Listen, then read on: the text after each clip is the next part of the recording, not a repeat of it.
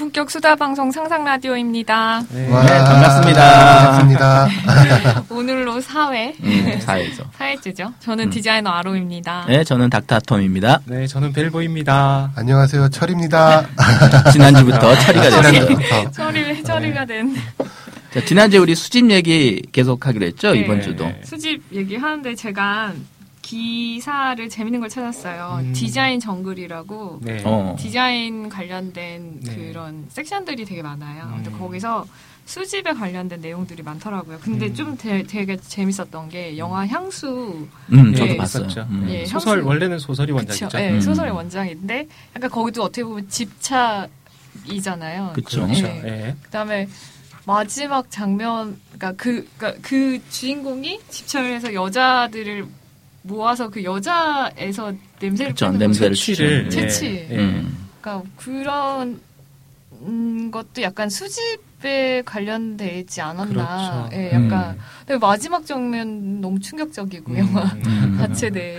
충격이긴 했죠, 예. 진짜. 그러니까 그 영화가 이제 그 수집이 나중에는 자기 거였, 자- 오로지 자기 걸로 소유하기 위한 향수였지만 예, 그쵸. 결국은 맨 마지막 장면이 수집이 해체되는 과정이잖아요. 그렇죠. 그래서 네. 지금 아로가 말한 대로 그게 이상하다라고 생각하는 게 우리가 수집을 바라보는 게 수집이 나중에 오롯이 그걸 그대로 남기기 위한 수집이냐 네. 그것이 해체되는 과정을 통해서 더 가치를 크게 만드느냐라고 하는 게 사실은 음. 어, 우리가 이제 오늘 얘기할 어떻게 보면 중요한 핵심적인 테마가 될 것 같아요. 그러니까 네. 가치라고 하는 것이 네. 막연히 갖고 소유하고 있는 것만으로 가치가 발생하느냐 음. 그게 아니라 그 수집이 해체되는 순간 네. 더큰 가치가 발현되느냐라고 하는 건데 음. 제가 이 말씀을 드리는 것 중에 이제 드리는 이유가 이게 사실은 수집이 지금 우리가 지난주에 그 얘기를 하려 이번 주에는 그런 얘기 합시다라고 했는데 이게 뭐냐면 가치로 환원 가능한가 또는 네. 가치로 환원 가, 아, 환원했을 때 그것이 어떤 식으로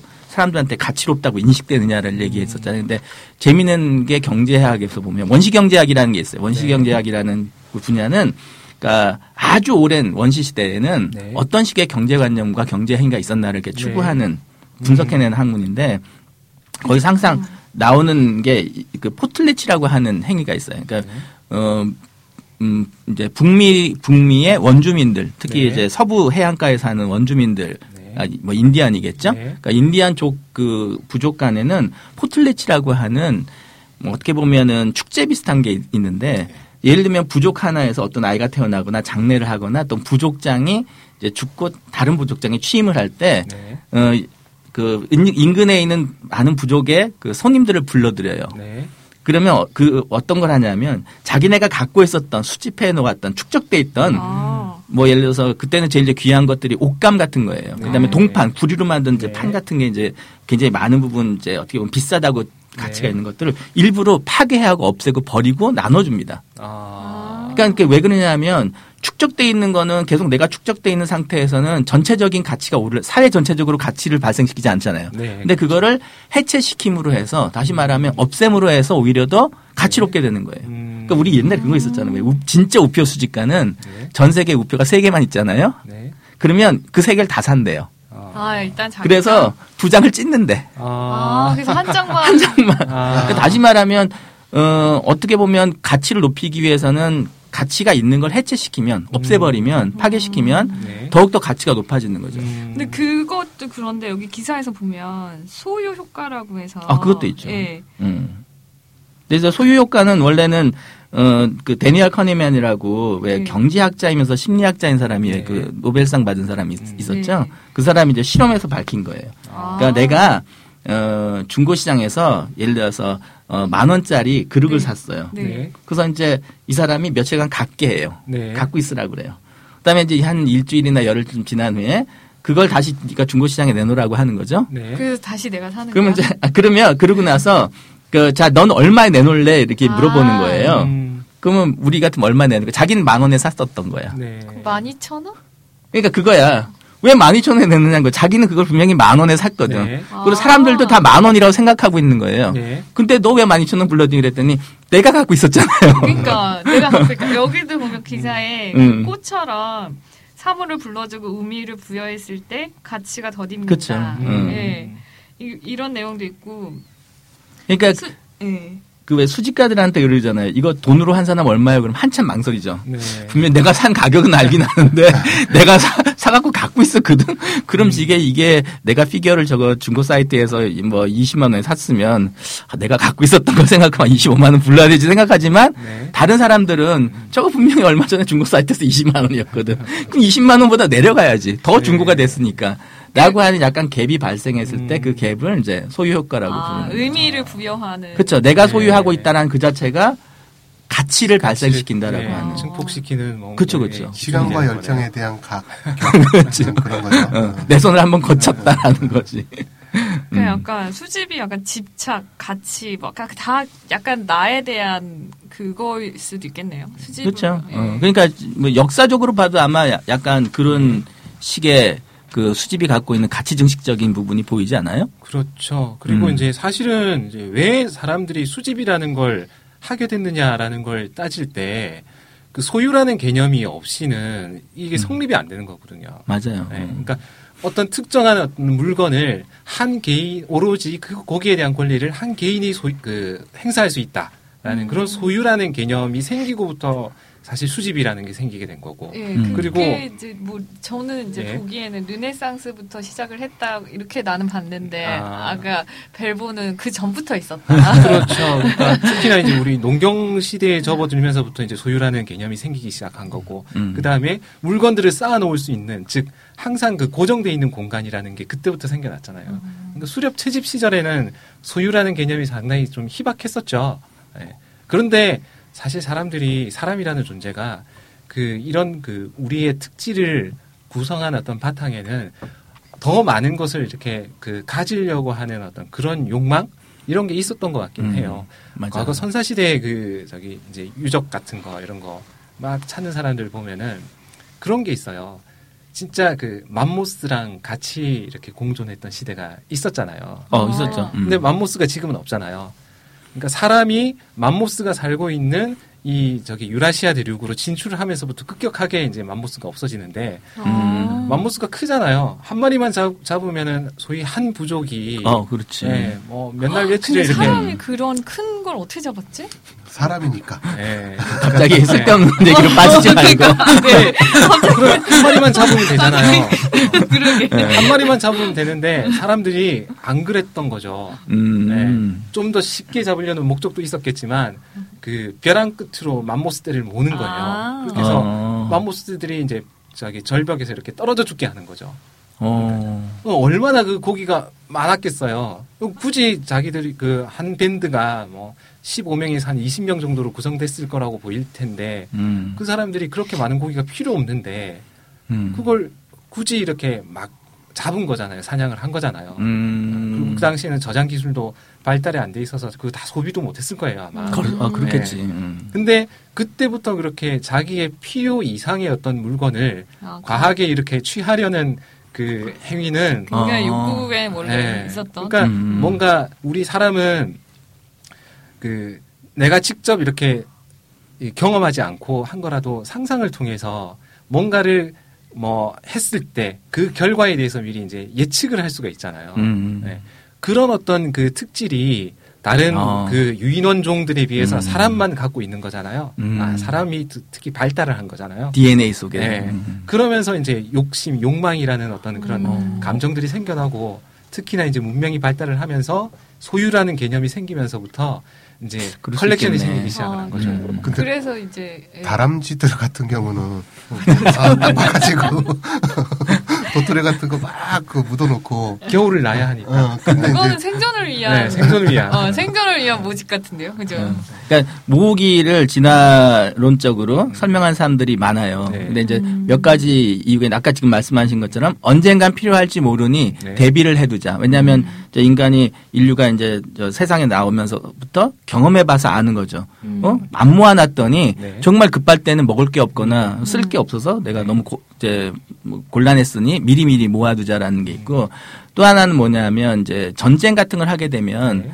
어, 과시하고 싶은 게 있어요. 내가 이제 예를 들어서 어, 남자 입장에 남자의 컬렉션을 얘기하자면 좋은 여자를 만나서 이렇게 여자를 결혼해서 이제 애를 마- 낳고 싶은데 그러려면 좋은 여자를 얻으려면 내가 좀 과실해야 되잖아. 나 이렇게 그렇죠. 훌륭한 사람이야. 네. 그러려면 이제 전쟁터에 나가서 많은 전리품을 갖고 와야 돼요. 음. 아. 그래서 그게 이제 전리품이라는 게 영어로 트로피인데 그게 네. 지금은 네. 경기에서 승리한 사람한테 주는 게 됐죠. 음. 그래서 그게 일종의 이제 뭐 아까 말했던 맘모스를 잡으면 아. 맘모스 뼈, 뼈를 갖고 와서 내 집에다 음. 이렇게 딱 걸어놓는 거죠. 그러니까 아. 나는 이만큼 능력이 있으니 나한테 시집 온 넌 얼마나 행복하겠니? 음. 빨리 들 와! 막 이런 예. 전리품적인 의미도 갖고 있었고 음. 이제 그 중에 하나가 이제 우리가 왜 임진왜란 때 그 귀무덤, 코무덤 네, 그래갖고 맞습니다. 일본 예. 그 왜군이 아. 잘라갔잖아요. 그래서 거기 이제 이렇게 무덤을 만들어 놨잖아요. 그것도 네. 일종의 컬렉션에 해당되는 아. 거예요. 그렇죠. 그걸 모아서 뭔가 과시하기 위한. 아 맞아요. 예, 그 저도 이거 보면서 해골 예전에 귀족들은 해골을 모으는 사람도 있었대요. 음. 어. 그 해골을 모으려면 사람이 죽어야 되잖아. 그쵸. 그치. 그러니까 일부러 뭘 죽였다는 뭘로 거야. 모으왜 그- 메모했을까 그건 정말. 그러니까 그러니까 그 근데 그 당시 귀족들은 그런 취미도 있었다는 거예요. 음. 그 정도면 거의 정신병 아닌가요? 그죠. 근데 그걸 테마로 해서 영화들이 되게 많잖아요. 네. 그러니까 아까 향수 얘기도 음. 약간 그러니까 거의 정신병처럼 집착. 음. 근데 그게 결국은 컬렉 어 그렇게까지 뭐 각, 극도로 가면 이제 그렇게까지 표현이 되지만 음. 근데 뭐 그렇지 않나요? 사실 뭐 프레- 프레데터도 사람 뼈 모았잖아. 아 맞아. 그러네. 아. 어, 어. 그 예쁜 그 두상 그 네. 해골 어, 모으고. 맞아, 맞아, 맞아, 맞아. 어. 그것도 일종의 그거는 이제 저 전리품이라기보다 연구용으로 네. 모으기 시작한 거죠. 음. 그러니까 그것도 막 연구용이 아니고 그 영화 보면은 응, 사람 죽인 다음에 응. 그 사람 두개골 막 쓰다듬으면서 응. 되게 이제 즐거워하는 응, 응, 그런 응. 것도 아, 근데 있었거든요. 약간 뭔가 진짜 부족함에 대한 체험을 위해서 네. 그렇게 컬렉션을 하는 것 같네요. 대부분 근데 사람들이. 또그 수집이라는 행위가 이게 이제 공적인 영역으로 또 발현이 되는 경우들도 있잖아요. 음. 가장 대표적인 경우가 이제 박물관 같은 음. 거고, 도서관, 음. 예, 미술관 이런 거는 이제 그 뭔가 공적으로 가치 있다고 하는 거를 개인들이 모으기에는 힘이 드니 그걸 이제 그 하나의 공동체에서 이렇게 그 그런 건물을 세우고 공간을 만들어서 하나로 모아놓고 그 공동체에 속한 사람들이 이제 같이 즐길 수 있게끔 경험할 수 있게끔 하는 아, 이제 그 그런 거죠. 핀터레스트 예. 그걸 만든 사람도 예. 약간 그런 수집하는 걸 엄청 좋아했죠. 그렇죠. 핀터레스트 같은 네. 경우에도 그게 온라인 서비스죠. 음. 웹 이제 온라인 상에서 사진. 그 수많은 이미지들을 자기 계정에다가 이렇게 긁어 모아서 이렇게 핀으로 이렇게 꽂아 놓듯이 음. 그렇게 이미지들을 모아놓고 공유할 수 있게끔 하는 서비스인데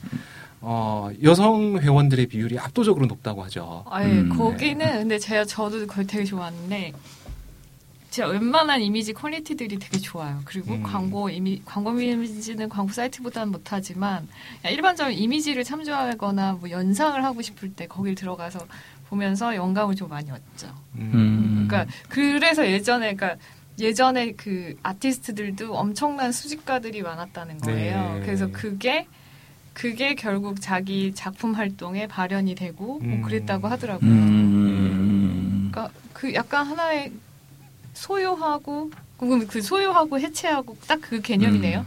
근데 이제 아까 말했던 진화론적으로 네. 필요에 의해서 모았다, 뭐 전리품적으로 보여줬다라는 음, 것, 그러니까 역사적인 발달 과정에서 수집하고 지금 우리가 현대에서 살면서 하는 수집은 약간은 또 차이가 있는 것 같아요. 네. 그러니까 예를 들면 어 그러면 건담 모으면 나중에 뭘 할까라고 생각하면 음. 정말 그게 황금성이 태어나서 내가 돈이 없을 때 팔면 되지 않나라고 하는 거는 지금 얘기지 네. 몇년 전까지만 해도 그 거래 사이트가 활성화되지 않고 그럴 때는 그냥 모으는 사람은 그 모으는 자체의 기쁨이었을 거잖아요. 네. 그러니까 거기엔 또 해당이 사실 살짝 안 되는 면이 있고 자 그렇다면 이제 옛날 르네상 시대의 그 메디치 가문이나 이런 사람들이 네. 이제 그림을 모으고 이제 화가들이나 이 사람 그림을 모았던 건 네. 어, 그렇다면 그게 무슨 뭐 소유욕이 있어서 모았다기보다는 네.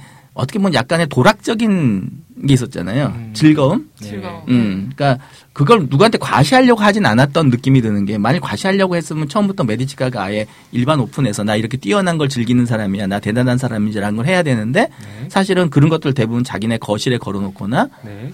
그렇게 해놓으니까 또 그게 과시적인 전리품처럼 과시하기 위해서 아까 제가 그랬잖아요. 이거 보고서 여자들이요 나한테 와 이게 아니었거든요. 그치. 네. 그러면 그런 컬렉션에 지금 우리 컬렉션의 시초를 지금 현대에 있는 키덜트들이 주로 하는 컬렉션 시초를 진화 심리학적으로 설명하는 것도 애매하고 음. 그렇다고 해서 정말 우리가 art를 모았던 그 르네상스 시대의 귀족들이 했던 컬렉션하고 또 다른 거거든요. 네. 도락적인 차원은 아니, 아니기 때문에 이건 이제 도락적인 차원이라는 건 엄청 돈 쓴 사람 돈 돈이 네. 많아서 그쵸. 그냥 나는 정말 예술적인 견지가 높아라고 하는 자기 예술적 견지를 좀 이렇게 자기 스스로 다시. 확인하기 확인하고 싶어서 하는 거라서 네. 그래서 항상 이제 이 컬렉션 문제를 제가 책에서 쓰거나 이렇게 할 때 그 부분이 항상 부딪혀요. 어. 그럼 과연 이걸 어떤 식으로 풀어내야 될까? 네. 라는 게 이제 사실 지금도 약간 퀘스천 마크고 근데 현대에 와서는 그냥 그거 그걸 통틀어서 그냥 나에 나에 대한 표현 음. 그거로 귀결되지 않을까요? 그러니까 돈이 많은 사람들은 그런 거를 모으면서 음. 나는 이런 사람이야라고 표현하는 거. 그렇죠. 그- 그래서 결국은 이제 자기의 정체성을 네. 음. 표현하는 수단으로 그러니까 우리가 패션 패션이라는 것도 자기를 표현하는 수단이잖아요. 네. 마치 패션화 됐다고 생각되는 거예요. 그래서 저는 그걸 컬렉션의 패션화라고 부르고 싶은데 음. 어. 그러니까 그게 예를 들면 옛날에는 이렇게 우리니까 인터넷이 발달하고 방송이 많이 발달 안 할 때는 컬렉터들이 그걸 뭔가 내보일 그 매체가 없었어요. 그렇죠. 음. 근데 이렇게까지 컬렉션이라고 하는 게 일반화돼서 아무 지금은 이제 누구나 다 컬렉션을 한두 가지씩은 하고 있는 상황이잖아요. 네. 이렇게 된 건 그만큼 내, 나를 내보일 수 있는 또 노출할 수 있는 예, 매체가 예. 많아졌기 때문에 음. 아 맞아 내가 뭐 내 그 예를 들면 학력이나 내가 입고 있는 옷이나 네. 이런 것만 나를 말하는 게 아니야. 음. 나는 내 성격을 말하고 싶어. 내가 음. 어떻게 살고 있는지를 말하고 싶어. 근데 그걸 설명하지 않으니까 너 내가 매일 뭐 먹고요. 나는 매일 무슨 뭐 차를 타고 이건 너무 힘들어. 근데 음.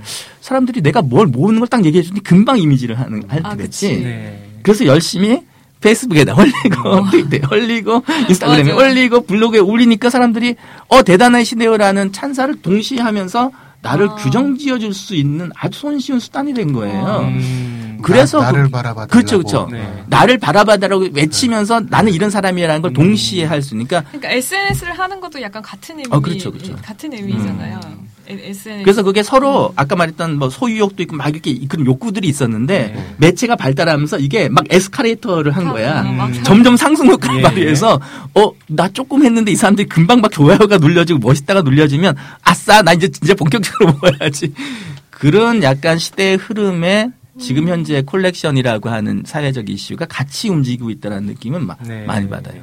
음, 음. 그렇겠네요, 진짜. 음. 내가 모으는 물건이 나를 규정짓는 그렇죠, 그렇죠. 네, 수단이 되는 거네요. 그렇죠. 음. 아. 옛날에 같으면 이제 그게 내가 어떤 옷을 입고 내가 어떤 말을 하는 것이 나를 규정해 준다고 하면 네. 내가 무엇을 가지고 있느냐 네. 또는 내가 무엇을 모으고 있느냐가 음. 이제 점차 내가 하- 뭐 여러 말을 할 필요 없이 그것만 해줘도 나를 쉽게 이해할 수 있는 네. 근데 거기다가 뭐 몇 년 전까지만 해도 그런 거 하고 있으면 바보짓 한다고 소리 들었는데 이제는 능력자래잖아. 어.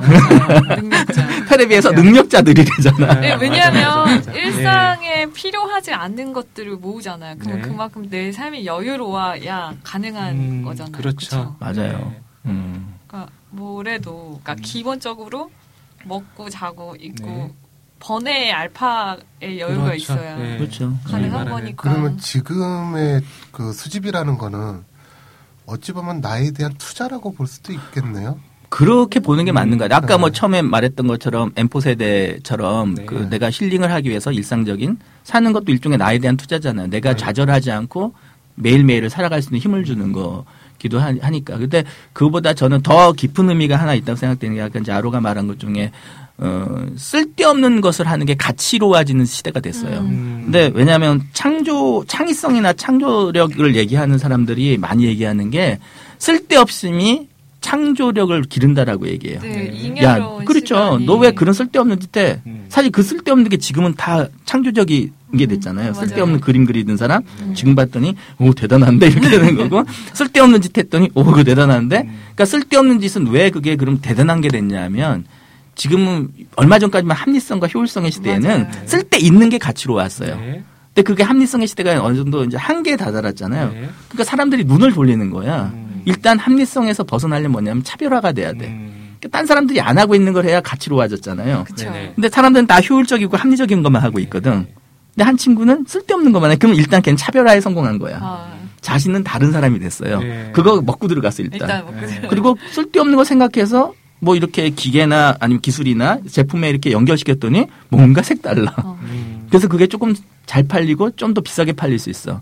그러니까 그 쓸데없는 것이 가치로움으로 환산되면서 여태까지 쓸데없는 걸 모은 것, 자- 모으는 것 자체가 갑자기 굉장히 창의성이 있는 인간처럼 비춰지게 됐죠. 음. 그래서 우리 뭐 며칠 전에 그 MBC의 능력자들의 버스 마니아 막 나오고 그랬었어요. 네네네.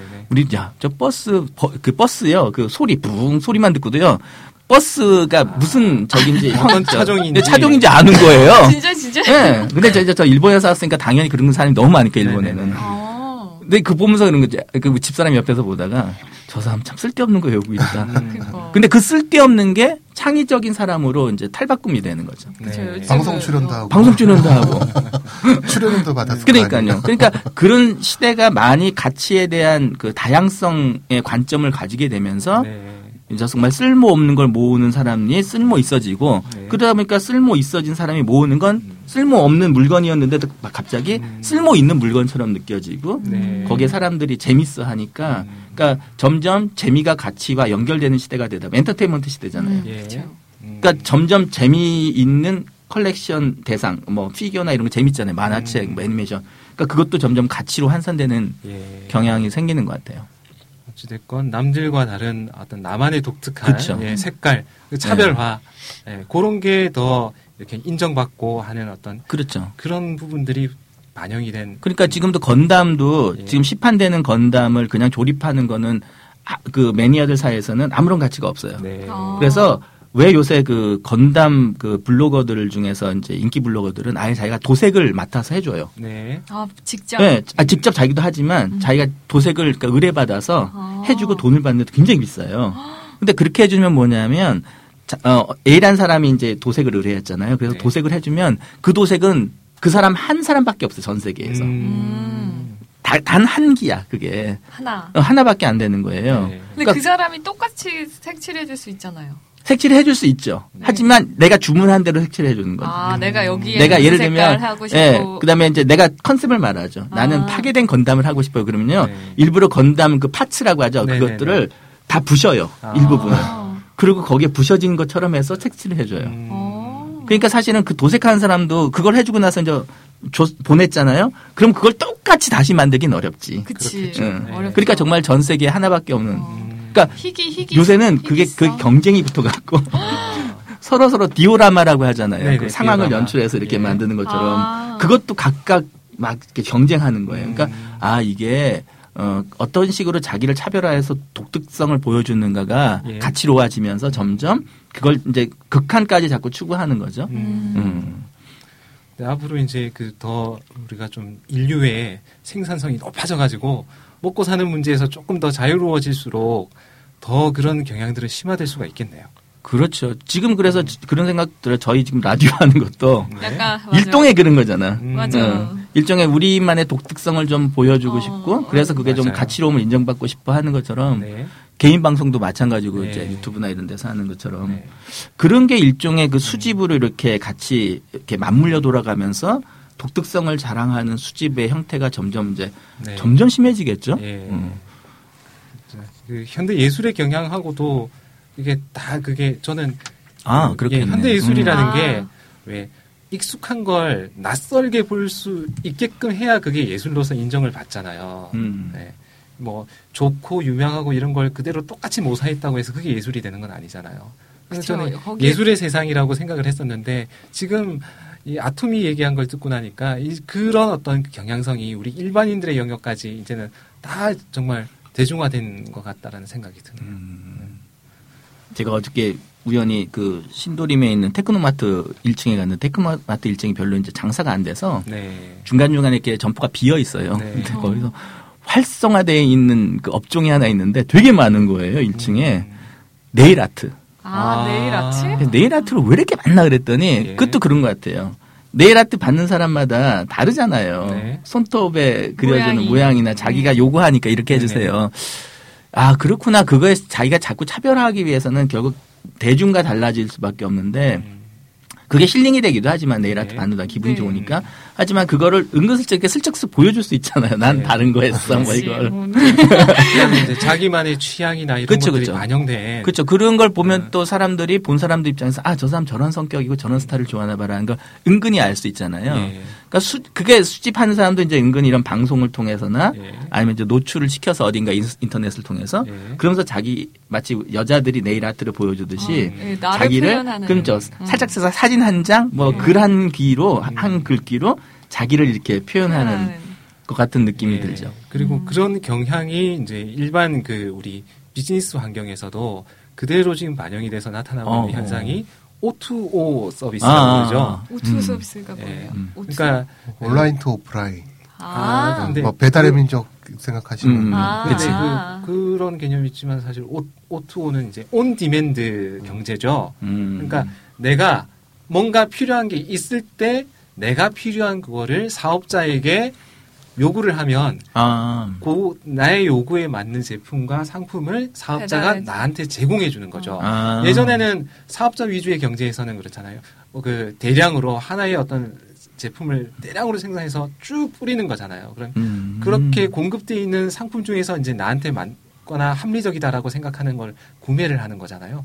요즘은 이제 온라인 그리고 이제 모바일 이런 것들의 대중화와 함께 지금 시점에서 나한테 필요한 것들을 내가 주문하는 거예요. 예. 음. 그러니까 금방 우리 아톰이 이야기한 거, 아로가 이야기한 거, 그게 다 이게 경제 건담 도색도 그런 거네. 예. 네. 음. 오토라는 근- 형태로 그러니까 배- 나타나는 것 아, 같아요. 배달의 민족도 원래는 강남에서 원래 한 5년 전, 7년 전부터 부탁해요, 부탁해요. 맞아 부탁해요. 어, 어, 그런 거 있었어. 있었, 응. 있었는데 완전 배민이 싹 다 서울 전 지역을 근데 그것도 진짜 내가 원 그러니까 진짜 맛있는 데는 배 그걸 안 해주잖아요 배달 안 맞아. 하잖아요 음. 그럼 가서 해주잖아요 요즘은 이제 또 아. 푸드플라이라고 네. 배달 안 되는 식당의 음. 예, 음식들을 맞아요. 주문을 받아서 자기들이 이제 배달을 해주는 음. 그런 서비스가 예, 음. 또 많이 대중화가 그 됐더라고요. 배달의 민족 대표님이 이제 사업 초창기에 한 2년 동안 이- 몇 년인가 그 동안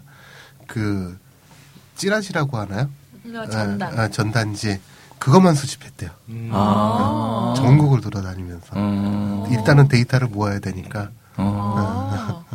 그 요즘 스타트업이라고 부르죠. 예, 예전에는 뭐 벤처기업 막 이렇게 이야기를 했었는데 최근에 나온 스타트업들은 정말 그, 그 최신 어떤 첨단의 IT 기술로 무장을 하고 있지만 실제로 사업 전개는 아, 몸으로 뛰는 진짜 음. 노가다에 가까운 그런 사업들인 것 같아요. 음. 사실 몸으로 아. 뛰어서 네. 수집을 해가지고 그게 이제 또 이제 가치가 되고 음. 사업화가 그 되는 거죠. 직방도 그렇게 했다고 네, 하더라고요. 네. 처음에 다 일일이 다 돌아다녀가지고 음. 그걸 모아가지고 음. 만들어진 처음 그게 지금 그렇게 엄청난 사업으로 자리 음. 잡았다고. 그리고 그러니까 이제 그 어떤 특정한 그 목적 의식이나 어떤 내지는 어떤 경제적인 어떤 반대급부에 대한 그런 기대 없이 수집하는 행위는 이제 음. 그 개인의 영역에서 취미 생활이 될 수 있는 거지만 음. 그게 최근에는 이제 이런 경제 활동에까지도 음. 그런 경향성이 반영이 돼서 음. 좀 저기 많이 퍼지고 그러니까 있는 지금 것 성인이 그 컬렉션을 하는 건. 네. 음, 경제적인 가치를 환산하지 않는 경우는 이제 거의 없어져 버린 것 같은 느낌이 들어요. 왜냐하면 네. 어차피 가치를 측정하지 않으면 인간이 자기 스스로의 행동이나 네. 대상에 대해서 의미 부여를 할 수 없으니까. 아, 그러니까 이제 그게 그 화폐 가치라고 하는 하나의 가치 계산 수단으로 통일돼 버렸잖아요. 아. 모든 행위가 우리 있잖아. 야 인건비 얼마야? 나 이거 어. 몇 시간 해줬는데 인건비 얼마야? 이런 식으로 네. 사실은 그게 그렇게 인건비가 아니라 우정으로 해주, 환산할 수도 있고 음, 그게 선의로 환산할 수 있는데 지금은 내 우정을 얼마를 사줄래 이렇게 되는 시대가 됐잖아요. 그러니까 옛날에는 그냥 단순하게 보고 즐기고 재밌어라는 것도 지금은 그렇게 되- 안 되고 그래서 얼마짜리인데 음. 라고 하는 식으로 모든 게 다 가치 환산되다 보니 어, 거기서 자유로울 수는 없어요. 컬렉터들도 결국은 자기가 안 하고 싶어도 사람들이 자꾸 질문하는 거죠. 네. 그래서 저도 이제 만화책 모았다 그러면 사람들이 그렇게 물어봐요. 어, 근데 얼- 얼마 얼마 들으셨어요? 그러니까. 그러면 그 글쎄요 백행식으로 계산해서 1,300 곱하는데 단순히 그렇게 할 수는 없어요. 이렇게 했는데 네. 그 사람들이 나를 이해하려면 사실은 아주 간단하게 가치 화폐 음. 가치로 환산해 주기를 원하는 거죠. 그러니까 그렇게 생각하다 보면 그거에서 자유로울 수 없다면 만일에 네. 그러면 아까 말한 대로 그거랑 또 다른 가치 체제를 수집가들이 만들어낼 수밖에 없는 거죠. 네. 그러니까 뭐 나는 다른 사람과 다름으로써 기뻐. 음. 난 그걸로 만족해라고 이제 그런 걸 기준을 만들면 되는데 그게 지금은 점점 어려워지는 시기가 되지 않았나라는 생각이 들어요. 그래서 이제 같이 이제 그 수집하는 사람들 얘기 얘기 들어보면 그런 게 있어요. 어, 수집은 물건의 수집은 공간이 필요하잖아요. 네. 그렇죠. 근데 공간은 무한정으로 나한테 제공되지 않잖아요. 네. 그러면 한정적인. 결과적으로 이걸 공간을 어, 확보하기 위해서 또 돈이 들어요. 네. 그러니까 결국은 수집을 하다 보면 화폐 경제에 자꾸 편입될 수밖에 아. 없는 거야. 아. 자꾸 그 머릿속으로 그렇죠. 화폐로 계산할 수밖에 자기도. 그래서 결국은 내 컬렉션의 일부를 희생시키고 공간을 좀 아, 작게 축소할 수밖에 축소. 없고. 네. 그러니까 그런 것들이 계속 반복되다 보니까 약간 지쳐가는 것도 있죠. 그래서 아까 말한 것처럼 자기의 새로운 차원의 정체성이라는 거 아직은 그 정체성은 화폐 가치로 환산이 안 되니까 음. 정체성을 추구하는 쪽으로 하면서 작은 네. 컬렉션을 하는 것 음. 수로 아마 이제 점차 바뀌는. 예, 대중적으로는 그렇게 바뀌지 않을까. 근데 뭐 본격적으로는 공유 가치라는 게 지금 많이 성립했기 때문에 내가 가- 그러면 많이 갖고 있는 사람은 컬렉션을 그러면 이제 그거를 공공 미술이나 네. 공공 박물관 이런 것처럼 네. 이제 공공에게 보여준 형식으로 음. 바뀔 수도 있겠지요. 예. 음.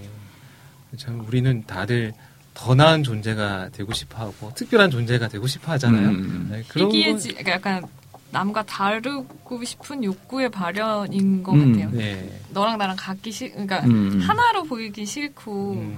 오로지 나의 존재 가치에 더 음, 음. 중점을 두기 때문에 음. 그런 것들이 생기는. 그리고 또 하나는 현대 세계의 약간 수집의 의미도 많이 바뀐다고 생각되는 게 아까 그 저기 O2O 얘기하면서 나온 건데 옛날에는 수집할 수 있는 게 구체적인 그 물건이나 네. thing이었어요. 개- 네. 어떤 대상이 구체 구현화된 모습이었는데 네. 지금은 오히려 어 예를 들어서 아까 그랬잖아요. 그 사진을 모아서 이렇게 모아두는 데가 있다고. 네. 그거는 구- 물건이나 대상이 아니잖아요. 음. 그러니까 그건 어떻게 보면은 비 에, 무형적이고 정보적이잖아요. 네. 근데 그게 굉장히 돈벌이가 돼요.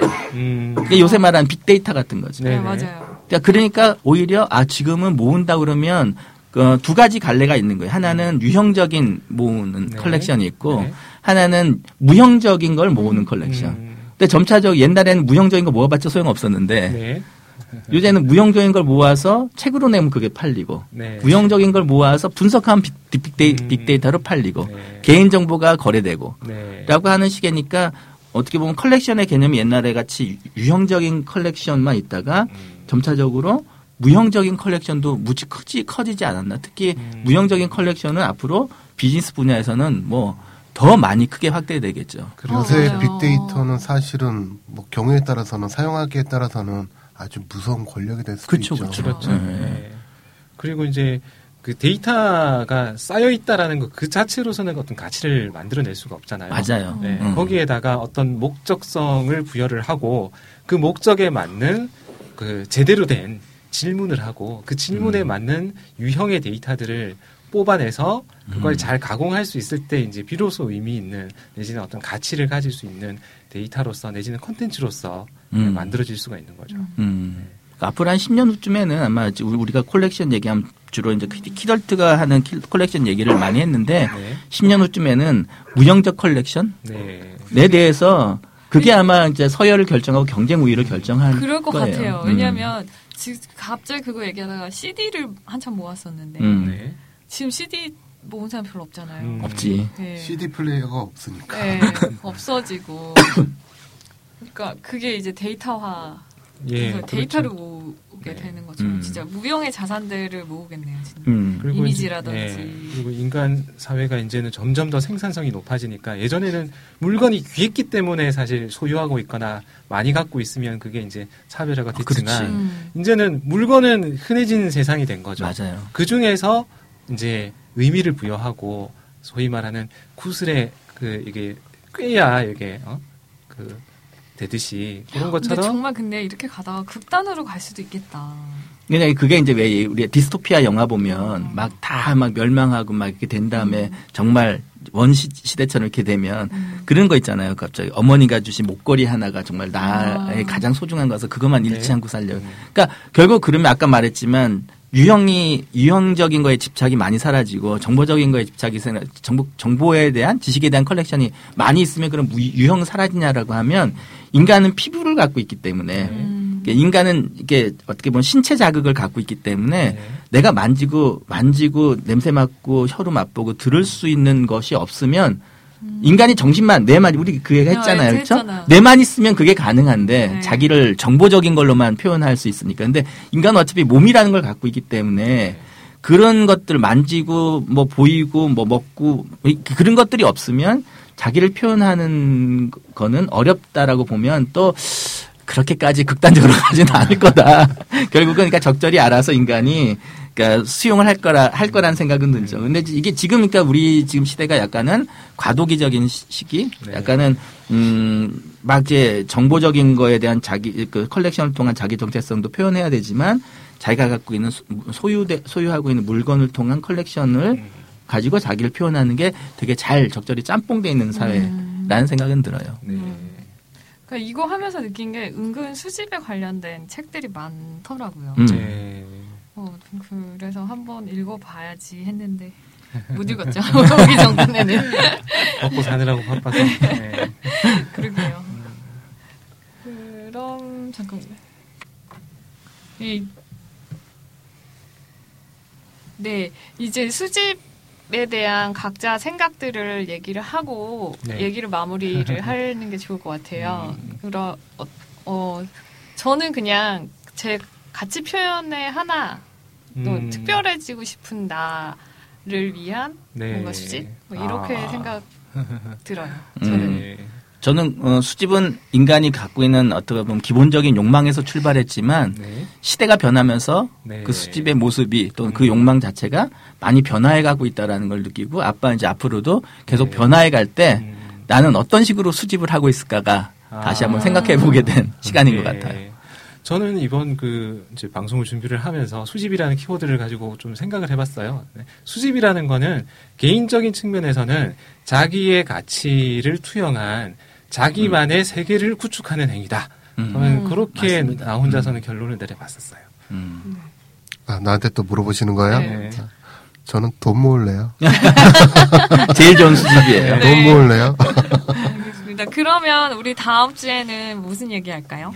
음, 다음 주에 이제 제가 요새 그 좀 우리가 당연하다고 생각하는 그런 스토리 이야기들 속에서 네. 좀 생각하는 힘을 기르자라는 걸로 이제 주는 책을 쓰고 있는데 아. 그 중에서 이렇게 우- 우연히 눈에 띈 게 있었어요. 당군 신화에 나오는 예. 곰하고 호랑이 얘기 나오잖아요. 음, 백일간 예. 숯과 마늘을 먹고 음. 이제 햇빛을 보지 않으면 인간이 되게 해줄게라고 하는 건데 네. 왠지 그게 너무 엄폐한 불평등한 불공정한 게임인 것 같은 거예요. 음. 곰은 동면도 하죠. 그다음에 네. 이제 잡식성 동물이니까 네. 풀뿌리나 나무 나, 나무나 이런 것도 먹을 수 있는, 있고 호랑이는 정말 굶어 죽어도 풀은 안 뜯고 사는 동물인데. 육식, 육식만 응. 그렇죠.